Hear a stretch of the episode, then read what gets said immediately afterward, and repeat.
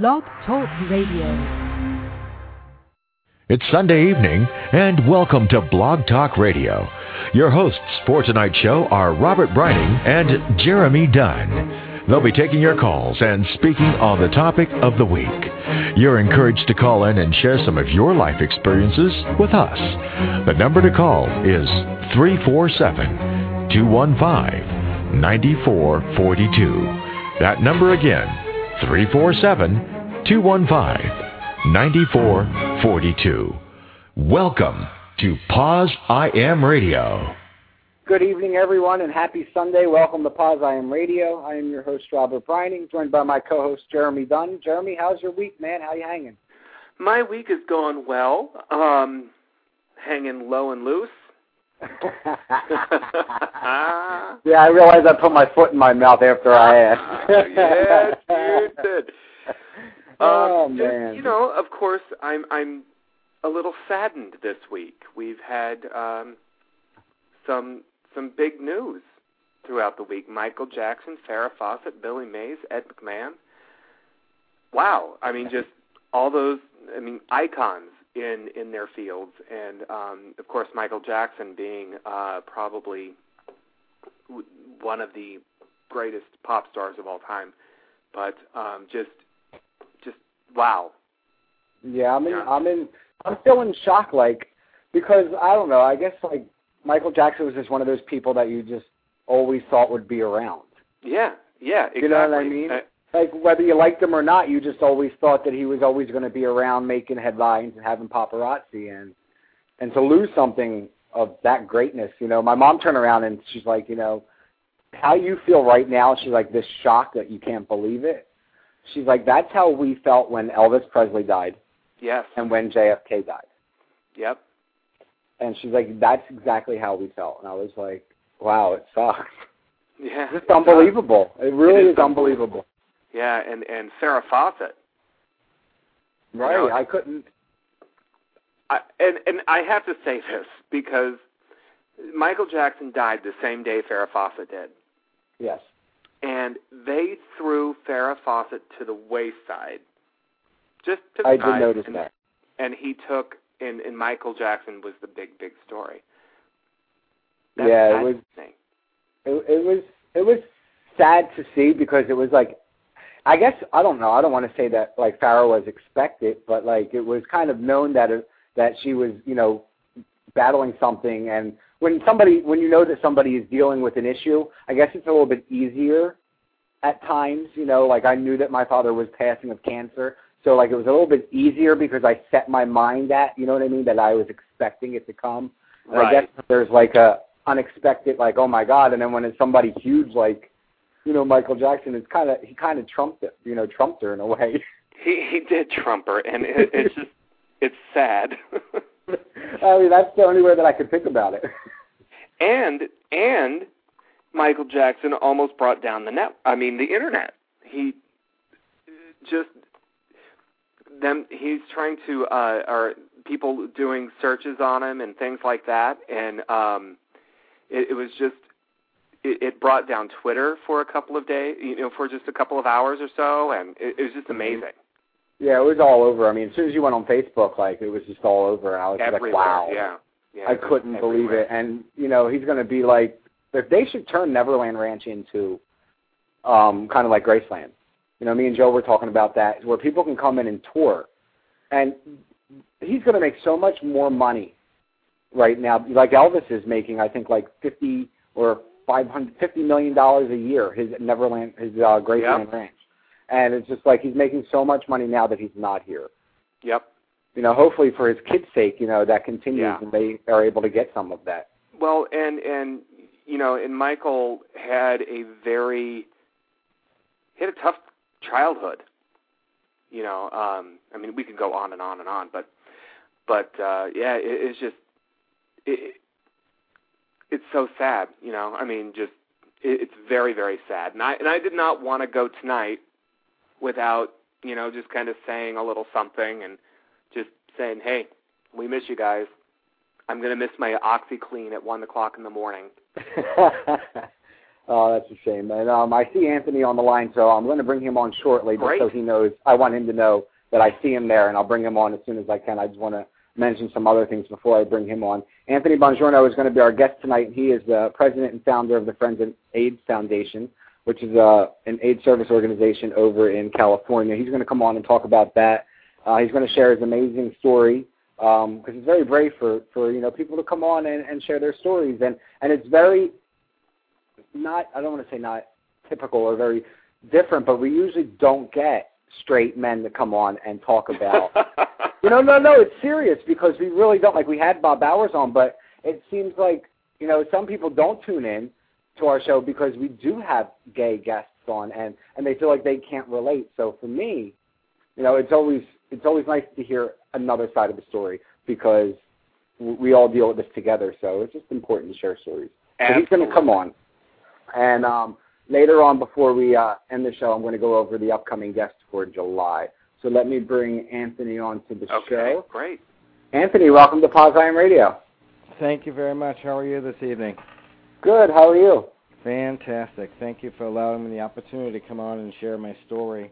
I really hope that uh, sharing my story will be able to benefit one listener out there throughout the world. Oh, I'm sure. I'm and that's sure. the point of this. Hey, Anthony, how are you? I'm Jeremy. Nice to meet you, Jeremy. Nice You're to meet doing you as well. fantastic. this is going to be good. Are you ready for this? Absolutely. Far away.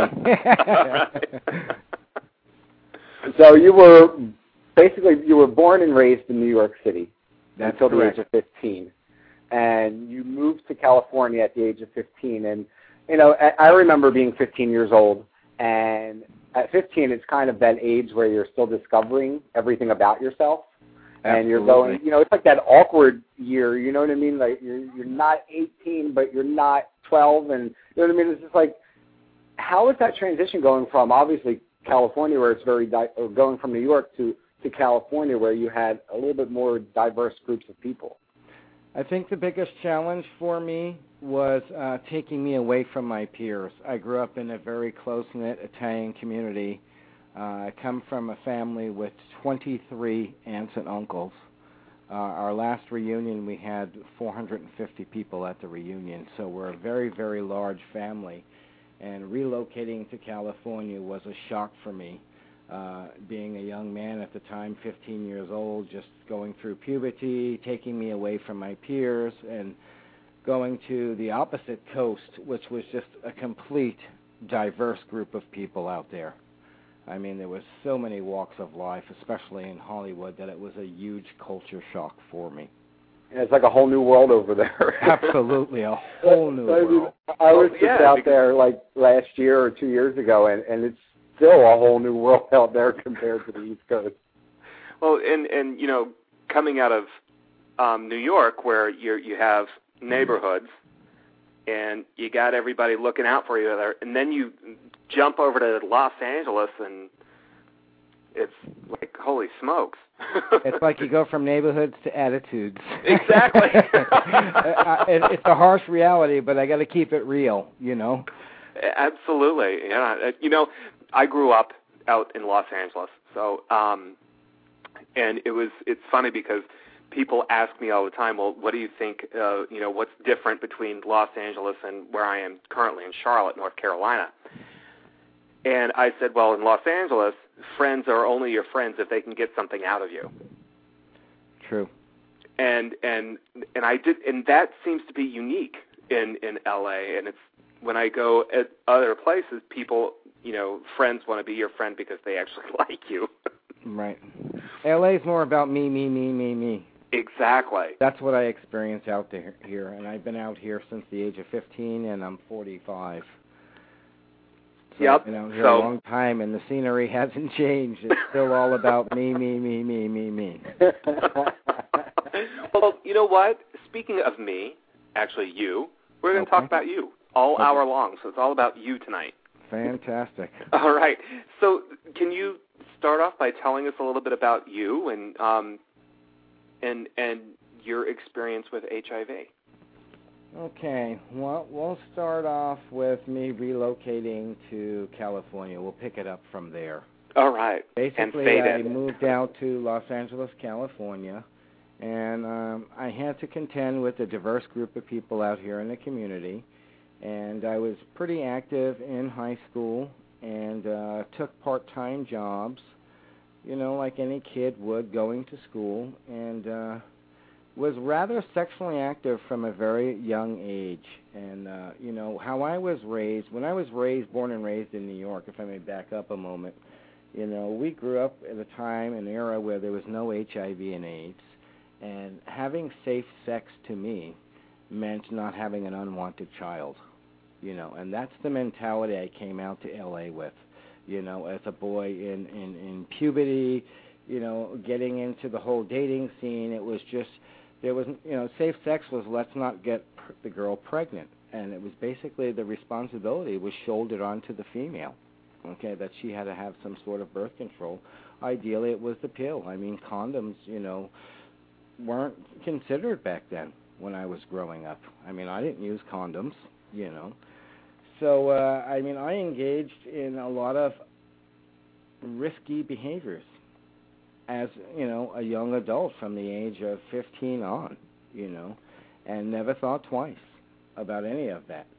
And it was during the 80s that I took a job with the Federated Department Stores, and they started a committee called the AIDS Planning Committee, which was volunteers from Federated – that were going to address the epidemic that was taking place in Los Angeles by get, getting together many of the volunteers to go out and make appearances at public functions.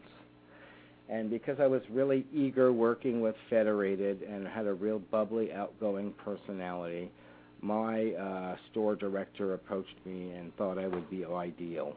And this is the first time I really heard of HIV slash AIDS.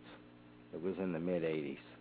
You know, knew nothing about it. Didn't really care about it. It didn't affect me. I had that attitude. I was invincible. It's not going to affect me.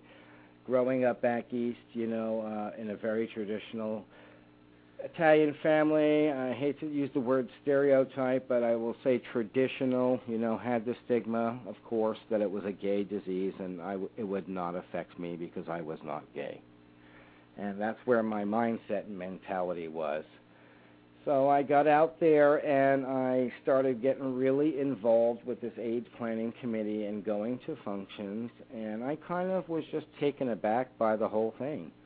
And I just kind of, you know, laid really low and did a lot of observing and let a lot of the other employees take the lead. I was really, really uncomfortable being around people with HIV. That's that's my first recollection. You know, I was uneducated, naive, scared, and just didn't know what to do or how to react. So I kind of just jumped in and eventually got my feet wet and started talking to people and you know the light bulb finally went on and said, "Hey, this this guy, this girl's just like me." You know, except they have a disease. They have a heart, they have a soul, you know, they can hold a conversation you know, uh, they have dreams, you know, and uh, we share a lot in common. So that was basically making me feel really, really comfortable. And I began to just work at the Macy's Passport and a lot of the functions that they held. And I did that for numerous years. And it wasn't until about 1988 or 89 when I actually took my first HIV test. And uh, that was pretty, pretty scary for me still, considering I was heavily involved with this project. I was dating a woman, and she wouldn't move further until I went and took a test. And I took it personally and uh, tried to come up with every excuse in the book. And, uh, you know, I really, for lack of better words, I really wanted to land her. So I gave in and went and took a test. And I came back negative you know, on the And what year was this? This was like 88, 89. Okay. So that's where I was, and I didn't test again until 2003. You know, so between 88 and 89, I really didn't pay attention to the virus, and uh, you know, I was, you know, now that I look back and reflect upon that, I was pretty naive and I'm pretty disappointed in myself because you know I did all this work for several years with Federated and uh I leave, you know, uh that committee and I was transferred to Washington, so I wasn't serving on the committee. Then they relocated me to Florida and I spent uh 4 years in Florida going back and forth, so I wasn't really involved with this committee at all. So I mean, HIV and AIDS kind of just went to the back of my mind. And I still engaged in my risky behaviors, you know, of having unprotected sex with woman after woman after woman. And uh, it was uh, during the 1990s, I ran into some problems with an addiction. I was addicted to alcohol and cocaine and uh, you know what started out was a so- social drug usage on the weekend turned into 24/7 pretty much for me. Uh, I was doing close to an ounce of cocaine a day for a very very long time, you know, and needless. And that's one of the part of your story, Anthony, that I could relate to because I, you know, I myself I talk about it. I was, you know, addicted to coke and then eventually went to meth and it ended up, you know, taking away a part of me. You know what I mean? At that at that moment, it didn't allow me to to grow because I, I wasn't accepting who you know I was. I had, of course, inner demons dealing with me being gay and that issue of, of why I kind of fed into going down to that thing. But do you think that the drug use intertwined with you becoming positive? Uh like, do you think it screwed your frame of mind up, maybe? And I will say, I will say, yes, it did.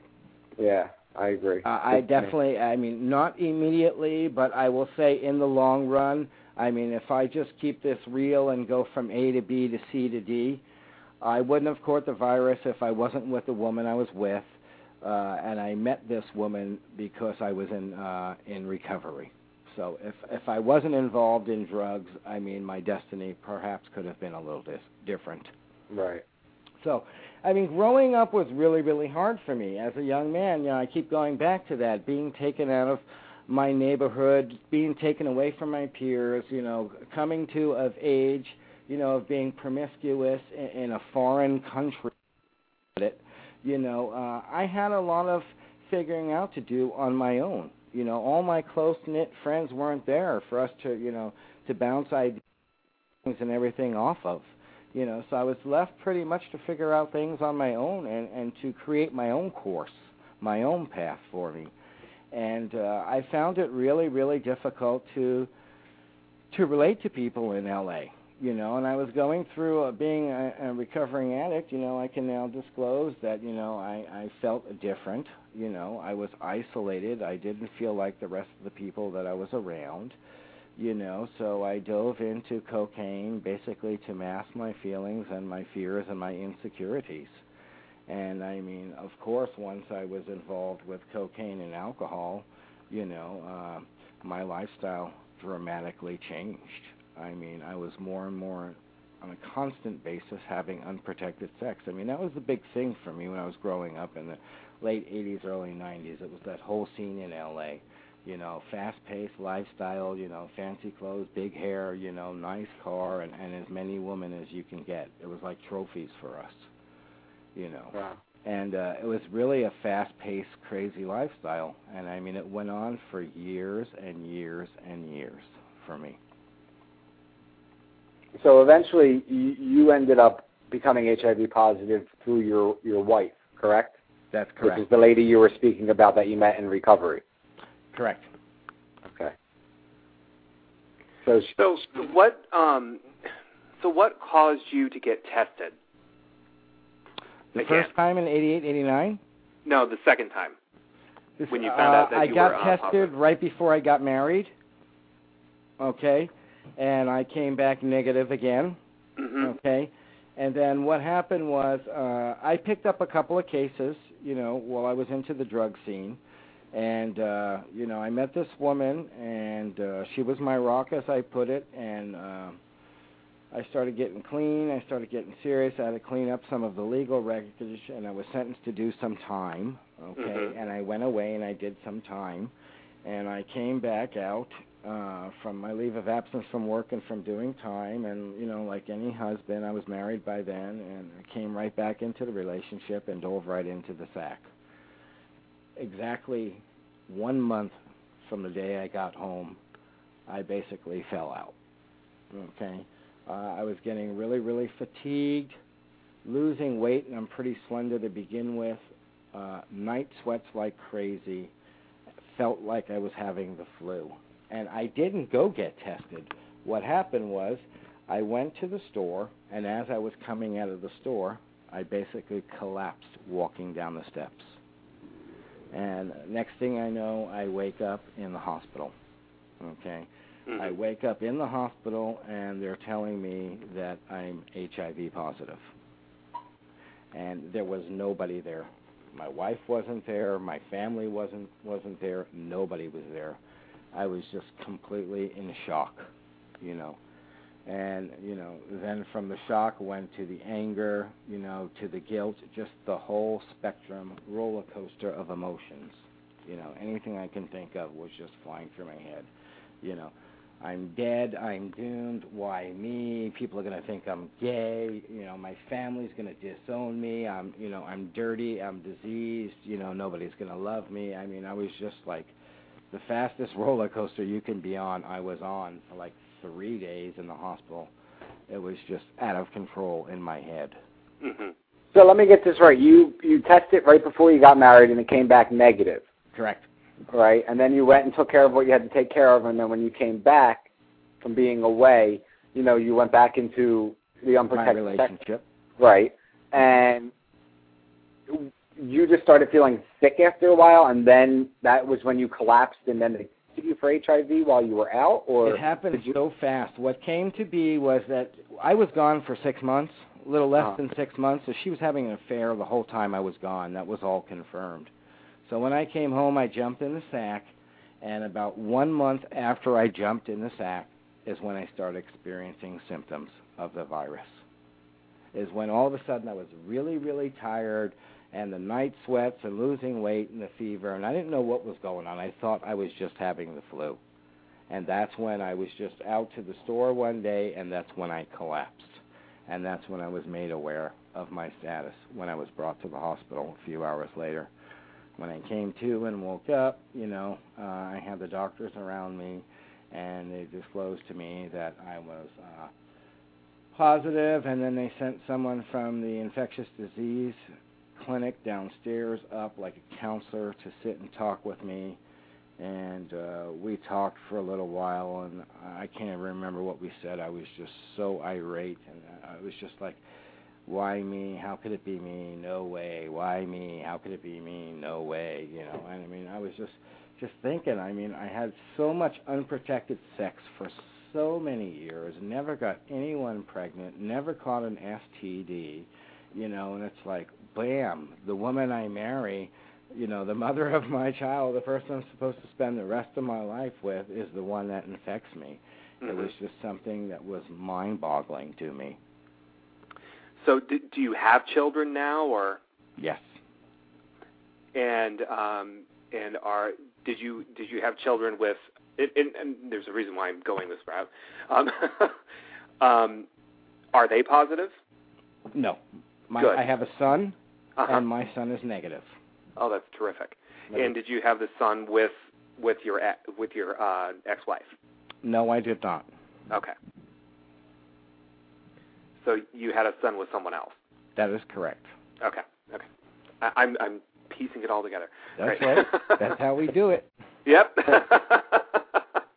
Well, I just think hearing that like gives somebody like me, you know, and Jeremy, I'm sure somebody like you, hope that you know that he has a child, you know, and and and life goes on, and, and you know, right now, Anthony, I take it from what I hear and read about you is that you're you're happy kind of right now where you're at in life. I, I I'm I'm doing good. I'm doing the best that I can. You know, I I have a lot to juggle with on a daily basis. Being Mhm. an addict in recovery, I'm still Right. clean and sober. Uh, you know, I have to on that. contend with my program of recovery, and I have to deal with my my medical condition on on a regular basis. I mean, the HIV has has not, you know, I've been diagnosed since 2003, so I'm coming up on 6 years. And I mean, I destroyed my body so bad with drugs and alcohol that, you know, my HIV has progressed in my opinion a lot faster than it should have. You know, I've experienced some advanced stage GERD. I've had several surgeries on me. Uh, I've had a stroke. I'm suffering from uh, severe neuropathy as we speak. So, I mean, there are side effects and complications that I have to contend with on a daily basis. Mm-hmm. You know, but you know, I try to stay as positive, and like I was telling Robert earlier, you know, I treat treat three parts of me every day: mind, body, and spirit, because mm-hmm. that's what the disease is here to do.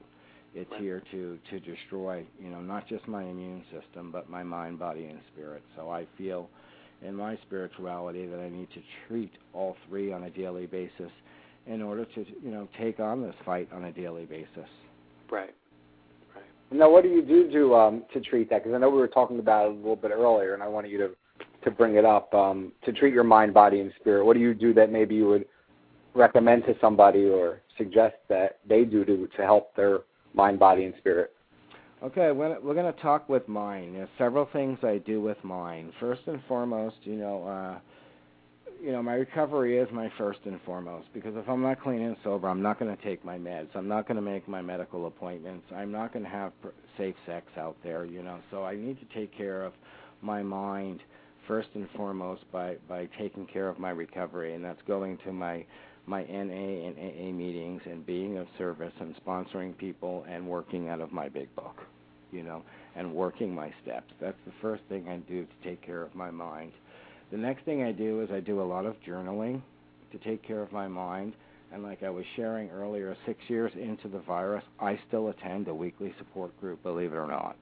You know, and that seems something that works for me, just to have that close knit bond, you know, where I can take away my individual concerns, you know, to a select group of people where we can sit there and we can share what we're going through, where we can cry on each other's shoulders without being judged, where we can vent our anger and our frustration. It's a very safe, loving, and nurturing environment, and that's something that's very, very important for me because that's not what I had when I first was diagnosed. I was pretty much left alone, you know. So I counter that by staying really, really close to my immediate support group. And that's what I do to take care of my mind. You know, as far as my spirit, I do a lot of praying, I do a lot of meditation. You know, I wake each morning and I start my morning out meditating by the water. I'm very fortunate to live, you know, within two blocks of the ocean and, and that's that's where I take care of my spirit every every morning. I wake. Up Yeah, when you said that earlier that you meditate at the beach, I was yeah. so jealous. well, it, it's working for me, you know. Yeah, I that's mean, great. That, that's basically, you know, when I pray. This is my philosophy. It's when I'm praying is when I'm asking, and when I'm meditating is when I'm listening. You know, so I go each morning. You know, I usually pray a lot at night before I go to bed and then I wake in the morning and the first thing I do is hit the beach so I get my answers and that kind of resets me each day because I have to take this life one day at a time. I don't right. know what today is going to bring. So I mean I have to really make a conscious effort to take care of the mind, body and spirit on a daily basis so that I have any sort of chance to make it through today, you know, without uh too many scars. Mm-hmm. And then of course I'm on a, a cocktail and I'm very fortunate. Uh, I've been on my current cocktail. It's my second cocktail, and I've been on this one for about two years. You know, and knock wood, so far it seems to be working. I had some complications when I had a stroke. I had a stroke back in February, and I had some partial paralyzation, and I was blind in one eye, and I was having complications due to the stroke with my cocktail working so they needed to make some adjustments with the additional medications uh, that I was taking. And so far, the numbers seem to be coming up. I got as low as 204 T cells in my count, mm-hmm. and you know now I'm back up to 458 and climbing. And I was as high as 1900 at one time, believe it or not. Wow. Yeah, I mean my doctor's like, this is not possible. 1900, it's unheard of, you know and uh, so I mean it, it's it's an uphill battle for me on a daily basis, you know. And I can say, you know, for anyone listening out there, I think, you know, the number one factor to take you down with your HIV besides drugs is going to be stress. You know, yeah. reduce stress. Whatever it takes, reduce stress. Stress is like one of the number one killers out there. Wow. So uh, I I want to shift gears just a little bit. Let's go. And and talk a little bit about um, your foundation and okay. uh, what you know. I mean, you you've had this. Um, you've got an amazing story, and now you have this amazing foundation. Tell us a little bit more about that. Okay, where do I start? I was attending some support groups, okay? And as I shared with Robert, I did not like what I was experiencing in the support groups.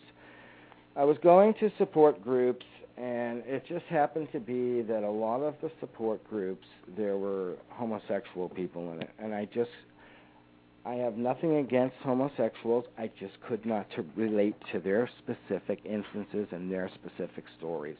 Right. I personally was having a really difficult time sitting in a room with 10 or 15 homosexual men sharing about their personal experiences on a daily basis.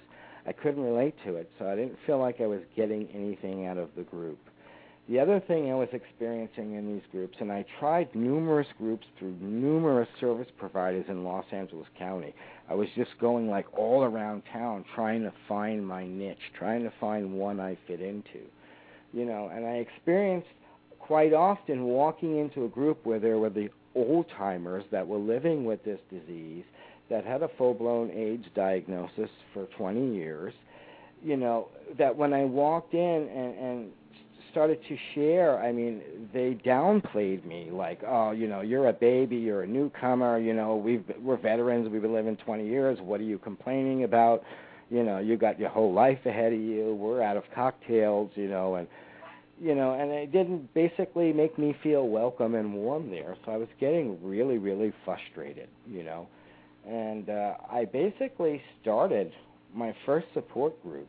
Okay out of this frustration. I mean, I myself was searching for a place, but I said there has to be someone else that's positive, that's experiencing the same thing that I'm experiencing.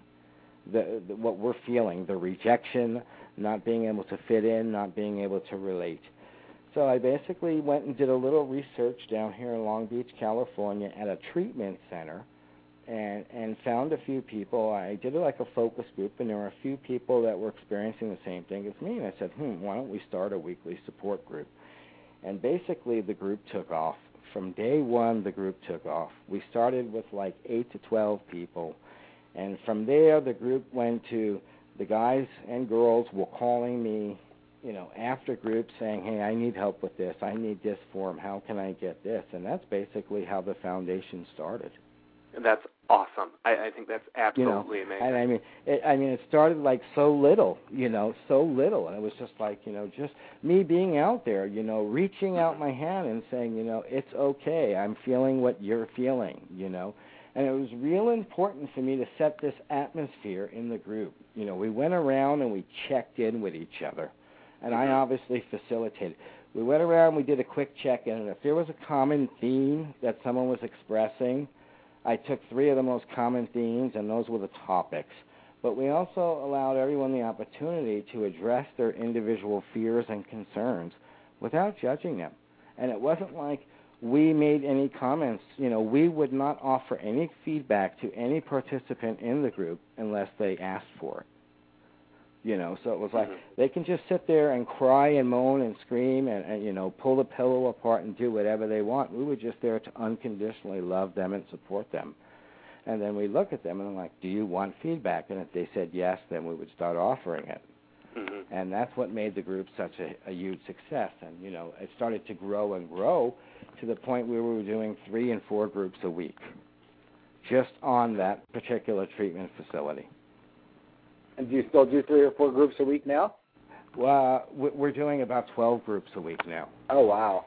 Yeah, we're that, doing 12, you know, newly diagnosed. I mean, we're doing all sorts of groups right now. We're actually our groups are, are going really, really strong. We're strong on support groups right now. We're strong on advocacy. We're really strong on workshops, prevention for, for positives, and we do a lot of outreach. We do a lot of testing. I'm, I'm certified and licensed out in the state of California to actually administer tests. So I do the testing for the foundation and we do a lot of outreach, a lot of condom distribution. I have a program out here in LA called the Hookup, which is nothing more than a glorified condom raid where I have a group of volunteers that are model like men and women that dress up really nice and run into a nightclub and instead of serving drinks off a cocktail tray, they're serving condoms and lubes with testing information you know, and they I have a, a set of six volunteers that hit, you know, three clubs on a given night, you know, and anywhere from a thousand to three thousand condoms are distributed on a nightly basis in LA. Wow. You know, and uh, it, it's quite exciting. We've gotten some really, really good reviews throughout the county for that. Well, I think that's great because um, there's plenty of times where I know, you know, I went to a club when I was out in, in the bar scene at that time, and and if there was a condom there, you know, I, I may have used it if it was sitting at the bar or was handed out by somebody. So, you know, that's a that's a great thing that you're doing right there for people. Yeah, I mean, you know, we've we have we haven't had any knock wood, we haven't had any negative feedback from anybody. You know, we don't we don't go into a club and try to take away from their bar sales or try to scare the patrons. I mean, it's all done and you know, sometimes we go in with balloons you know, 50 or 60 balloons with condoms and lube inside the balloons, and we'll just let them go and make, you know, like make a game out of it or something like that, or we'll just decorate the table with a ring of condoms with some mints on it, and we we just go in real subtle sometimes. You to get a pinata. A pinata, whatever it is. We did a huge AIDS, AIDS ribbon from floor to ceiling draped out of red velvet. I mean, we have some pretty pretty uh, unique ways in which we do outreach. Yesterday was National HIV Testing Day and right. believe it or not, we worked the trains. We rode the trains from nine o'clock in the morning until seven o'clock at night, public transportation, and we gave out close to ten thousand condoms. That's awesome. Just I, I, on the trains. Nobody does that. You know, they go to testing sites and thrift stores and and into you know the hood and into the neighborhood. I mean, we got right on the trains and we were just back and forth, you know, working the platforms, working the trains, you know, as the train's in motion, just giving out testing referrals to the closest location and giving out any kind of information, some quick education, you know, one-on-ones if people wanted it right there on the train, you know, and, and drop them with a business card as as the train, you know, stops, and and that's it. We had a very successful day. That's great. That's awesome. So, did you do um, did you do a lot of testing? Did I do? I did. You know, I'm the only one right now. My foundation has been a private foundation run and financed by myself and a few people mm-hmm. for the last two and a half years. Okay? okay, and it's come to the point now where the economy and the economic hardship is being felt by everybody. That my consistent donors that have been giving to me, that believe in my work, had to scale back. So I'm at the point now where I've actually had to formally incorporate and submit my 501c application with the federal government mm-hmm. for nonprofit status so I can start to get some financial assistance from the government as well as Elton John and Mac and Levi's and Macy's and all the other big corporations so I can start to grow my brand. All right. Right now we're pretty small. You know, it, it's you know, it's 3 employees, 17 volunteers, you know and that's just the way I like it right now because I'm very hands-on. I got to know everything that's going on. I yeah. pretty much approve everything, you know, because we have a certain style, the way we handle people. You know, when people call in for referrals, we don't just say, "Here, call this one." I mean, we get their information, you know we basically give them options. You know, we put them in touch with who they need to be in touch with. We follow up with every single call that comes in. As long as someone leaves us with a valid number, we mm-hmm. do a follow up call like a week later. You know, you don't find that in a lot of agencies. You know, so we still have that small time, you know, grassroots feel, and, and that's what I really want to keep, no matter how large we grow. Right. One of the Anthony, one of the other you know, that I know you wanted to touch on, and I wanted to touch on, is this positive inspirations book that you're working on. Yes, I did want to mention that for everyone out there. Uh, I came up with this idea, and uh, how can I basically? There's been a lot of lackluster in the United States of America towards the whole HIV/AIDS epidemic, and it's you know, and towards the education. You know, now the CDC is finally stepping up to the plate with their nine and a half minutes program and their whole campaign, and you know, we're starting to get back on to speed right now but uh, you know I'm I'm focusing on even though I'm a local based agency, I do a lot of work internationally. Like I have a medication recycling program where I do send unused medications that I collect here, I send into Mexico because the larger medication recycling programs are already been around for years and they're all sending into Africa. Not that many people are sending into Mexico and there's a huge need in Mexico, so I started to focus on sending the medication into Mexico. So I says I want to do some international outreach and raise some awareness. So I came up with this idea for Positive Inspirations, which is a book, and it, it consists of art, literary work, and ph- photographic work, anything of a spiritual influence. Because I believe that art is the universal language that everybody can understand, no matter if they're black, white, gay, straight, Chinese, you know, Iranian, American, Italian, French you know. And uh, basically, what we're going to do is we're taking submissions now, and this book's going to come out, and it's going to showcase about 250 pieces of work. That's going to deal with anything spiritual. I mean, we're leaving this up to the artist, okay? Because you know, art is in the eye, you know, it's in the eye of the beholder, you know. And basically, we're going to incorporate some HIV prevention messages throughout the book. Nothing real heavy, heavy, heavy. It's not going to be like an educational type book, but it's going to be a book out there where everybody will feel comfortable picking up. That right. like, okay, I'm not picking this book up because it's an it's an HIV/AIDS education book, and I and I'm not picking up because it is, and I'm not going to not pick it up because it isn't. It's just a, it's going to be a wonderful piece of artwork that's going to get a message across. And I also see on your on your website, so people listening to this, they can go to friendsofaids.org, and there's a link to the positive inspirations. But you actually have a submission form so people can um, submit uh, things because we do have artists and things of that nature on our site that may be interested in submitting. Right, we're taking poetry, we're taking photography, we're taking any type of paintings. I mean, basically at this point, I'm open to anything. You know, my goal was to get you know anywhere from 500 to 700 submissions, and we have an aggressive marketing campaign where there's going to be a live auction held in Beverly Hills three weeks prior to the release of the book, where everybody's work that's been submitted, whether they're going to be included in the book or not, is going to have an opportunity to contribute because all of the work will be auctioned off at this live auction. So, you know, we have a real aggressive plan to do a lot of outreach internationally. And we've gotten a lot of good feedback from Europe. You know, I mean, from people from China, people from Africa, people from Australia, people from New Zealand. I mean, we're receiving submissions on a daily basis, and we're that's really, great. really blessed with that. Oh, that's that's that is terrific. It's it's it's all coming together little by little, and it's really exciting. You know, I mean, that's really what my passion is. You know, I've had this passion to help people and give back. You know, since I was a child, and I decided to take that passion. And instead of making some huge corporation millions of dollars, I've decided to take that passion and give back to society. You know, and to help people and to be of service. And, and mm-hmm. that's what makes me feel good when I put my head on the pillow at night you know, and and I, I think that's awesome. I, I, I just personally, I think it's absolutely terrific what you're doing. Thank you very much. It's very, very rewarding work. Very rewarding work. You know, as long as you keep balanced, you know, that's the key to all of this, is that I have a life. I have balance. I have time for my family.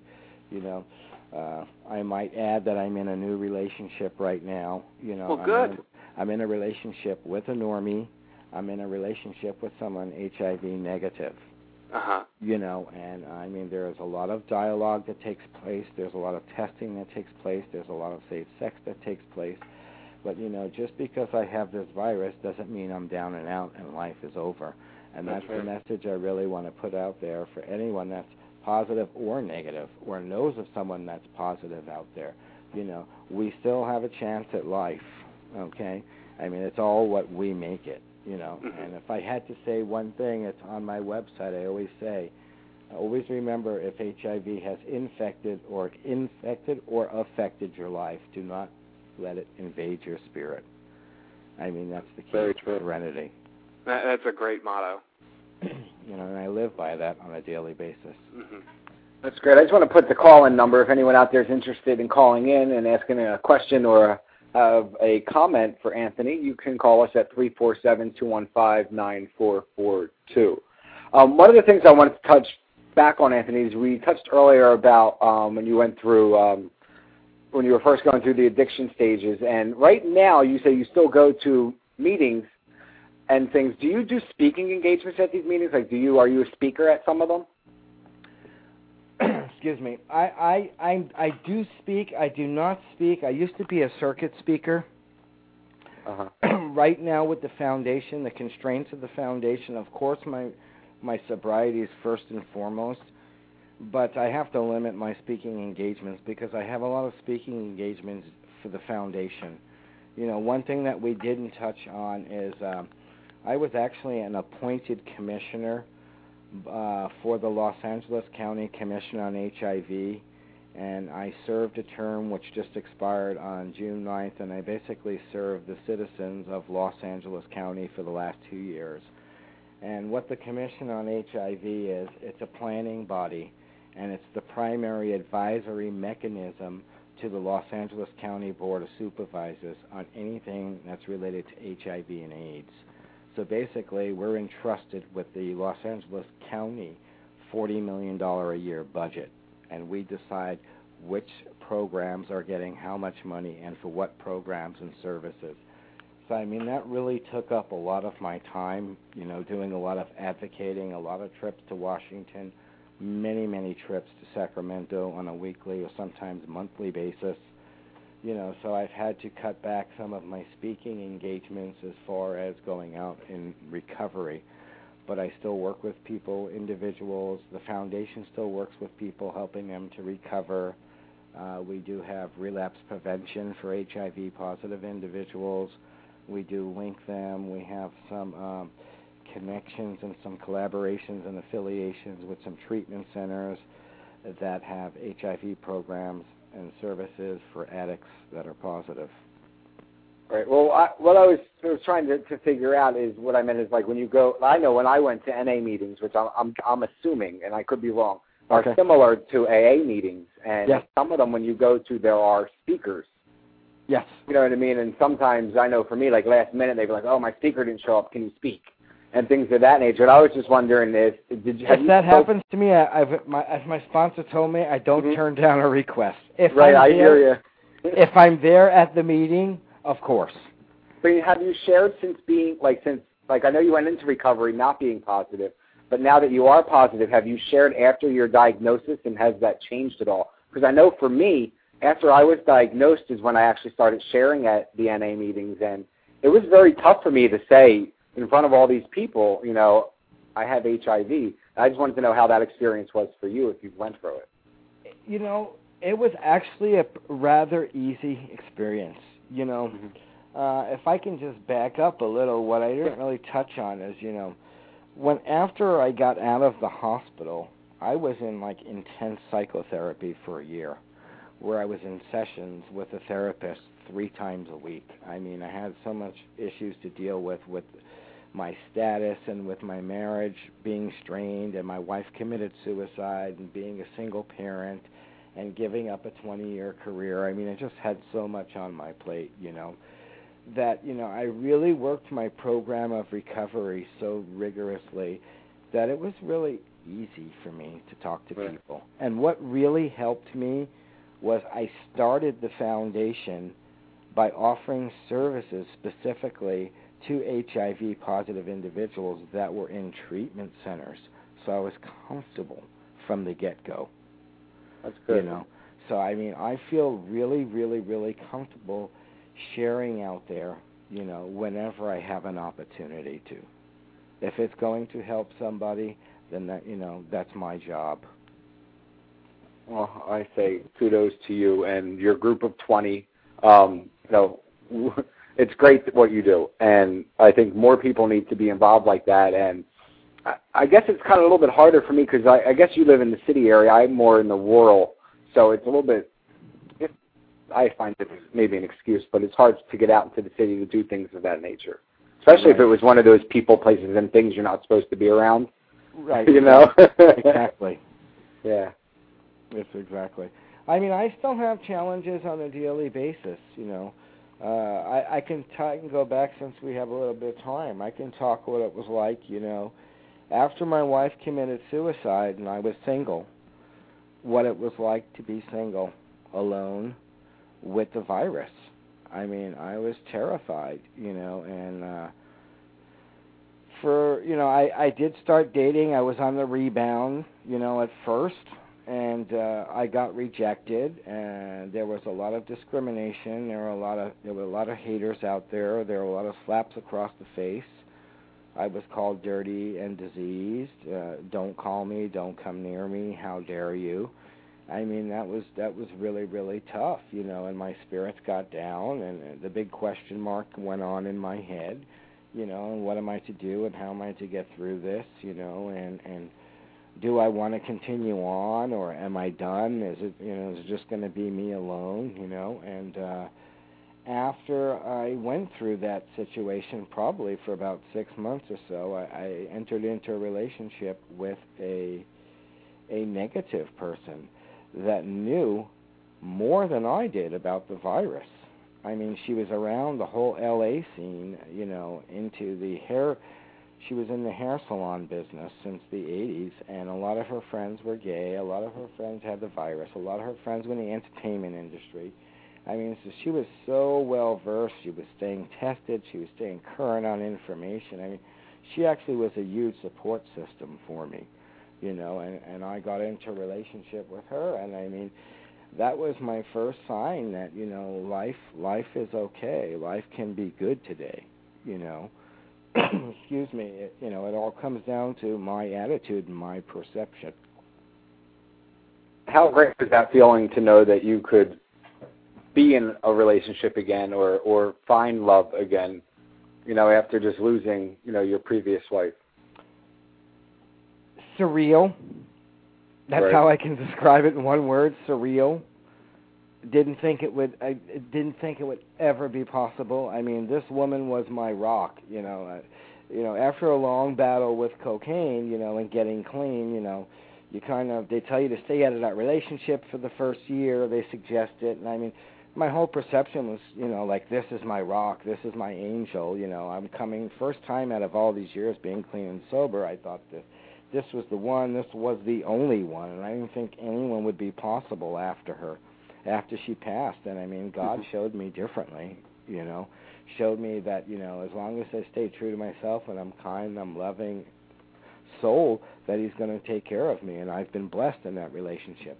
Unfortunately, that relationship didn't work out and we went our separate ways. But I'm happy to say that I am still very good friends with that woman, and she's actually a volunteer for the foundation.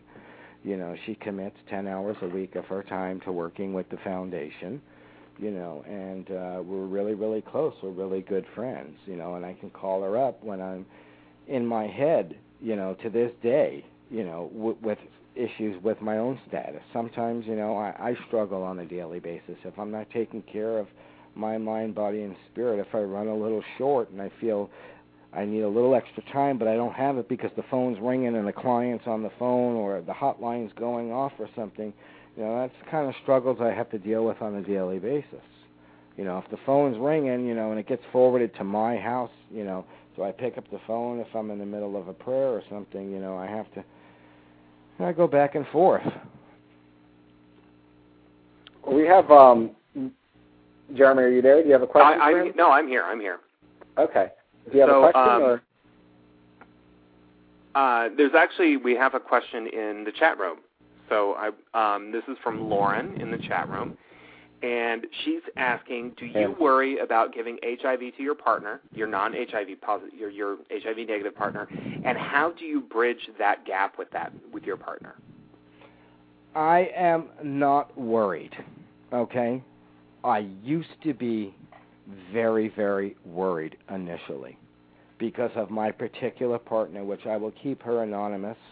Uh, but she's a very traditional type of woman uh, Christian type of woman, and and uh, that was like a big concern of mine, you know. And we had a lot, a lot of dialogue before we became intimate with each other.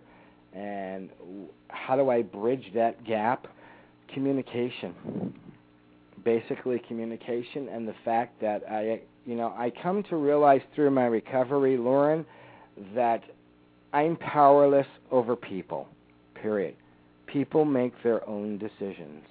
So I need to, as long as I'm doing my part and communicating and taking care of my side of the street, and she wants to engage in a relationship and she wants to love me from the goodness of her heart, then I'm okay with that. I'm not going to shut myself out, you know, and, and leave me isolated.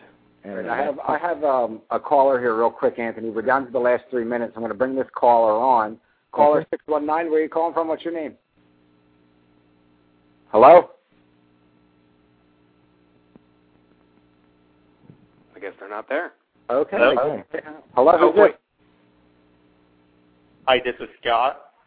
Hey, Hi, Scott, Scott. where are you calling from? I'm down in Oceanside. Oh. Do you have a question for Anthony? I do. I, I, I got on the call late, and I apologize. So I'm not sure where the call uh, was at earlier. But um, you know, just listening in uh, here the last few minutes. Uh, what do you? Uh, I do have some questions. Uh, what do you think about having kids uh, with your positive uh, status? I hope this hasn't already been asked.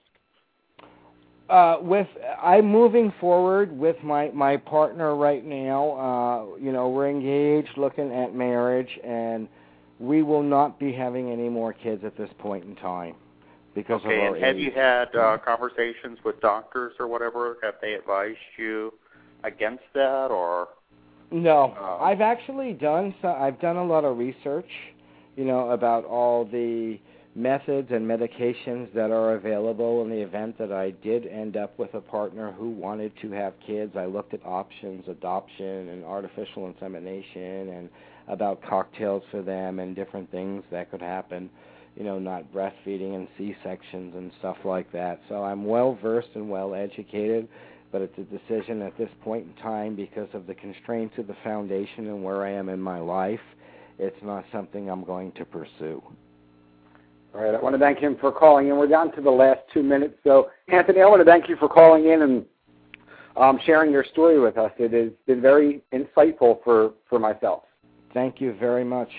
Yes, thank you, Anthony. Uh, what a you have just such a powerful story, and I just wish you the best of luck, and um, especially in getting to your um, 5013C status. So thank good you luck very on that. much.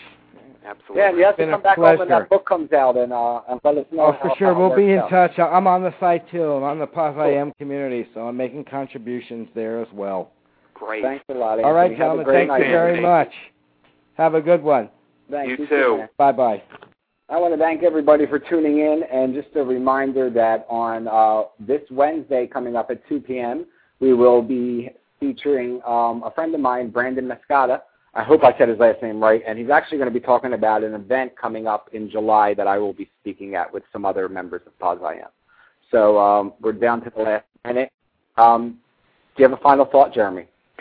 My final thought is everybody just have a great week and um, get a. You can get in touch with me at positivelyspeaking.com. That's p o z positivelyspeaking.com. There you go, and you can also follow all of us at the POZ community at www.poziam.com. And of course, you can find me and Jeremy on Twitter and Facebook and MySpace. and, and all the other wonderful places. exactly. and you can also sign up for the POZIAM newsletter so you can um, find out who the upcoming shows are going to have on in July at the POZIAM community there. So, Jeremy, you have yourself a great week, and I, going look forward to. to next Sunday. Actually, All real quick, next Sunday's show, I didn't even mention this. We are going to have um, Nicholas Bell from ActionEqualsLife.com. You can go and learn about him, and we'll talk more about him on Sunday. Have a great night, Jeremy. Great. You too. Have a great week, everybody. Bye bye. Bye bye.